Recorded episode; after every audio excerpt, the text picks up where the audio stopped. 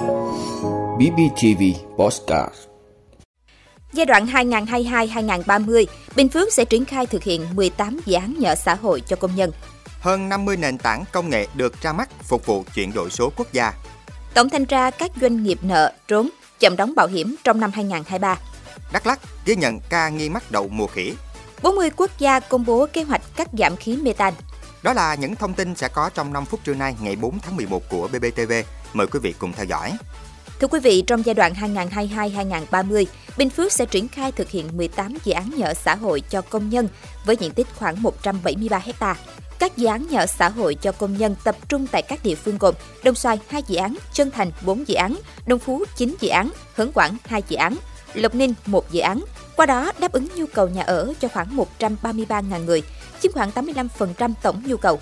Tỉnh Bình Phước đặt mục tiêu đến năm 2030 sẽ đáp ứng nhu cầu nhà ở xã hội cho khoảng 133.000 người, chiếm khoảng 85% tổng nhu cầu.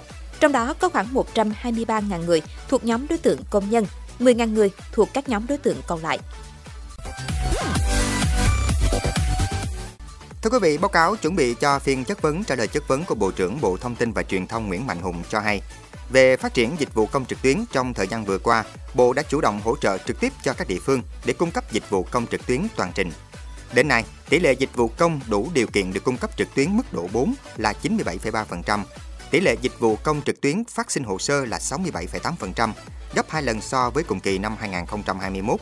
Tỷ lệ hồ sơ xử lý trực tuyến là 43,2%, tăng khoảng 14,57% so với cùng kỳ năm 2021.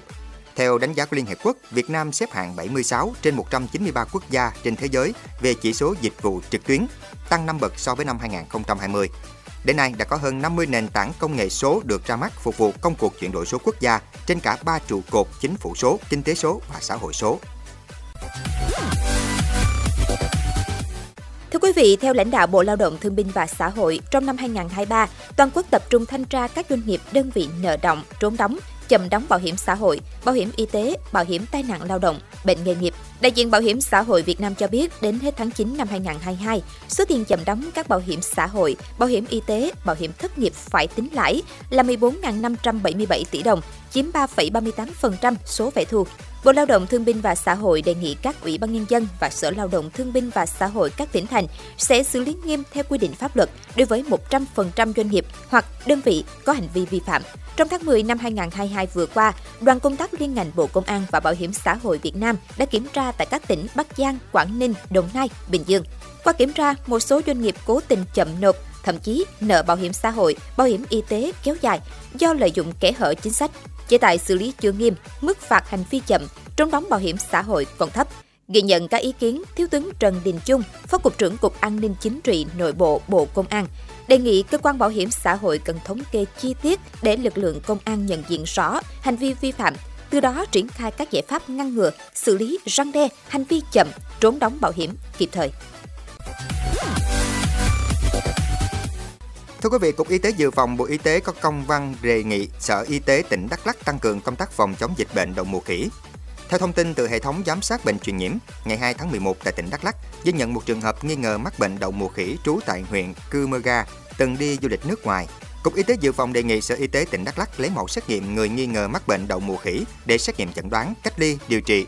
Lưu ý không để xảy ra lây nhiễm chéo, lây nhiễm đối với nhân viên y tế trong quá trình chăm sóc điều trị. Sở Y tế tỉnh Đắk Lắk cần khẩn trương thực hiện điều tra các trường hợp tiếp xúc gần với ca nghi ngờ mắc bệnh đậu mùa khỉ trong quá trình đi du lịch ở nước ngoài và tại Việt Nam. Đồng thời tổ chức quản lý theo dõi sức khỏe và xử lý kịp thời ổ dịch nếu có, không để dịch lây lan rộng ra cộng đồng. Bộ cũng đề nghị Sở Y tế tỉnh Đắk Lắk đẩy mạnh việc thực hiện nghiêm giám sát dịch bệnh tại cửa khẩu, giám sát tại các cơ sở khám chữa bệnh và giám sát dựa vào sự kiện tại cộng đồng để phát hiện sớm ngăn chặn dịch bệnh kịp thời.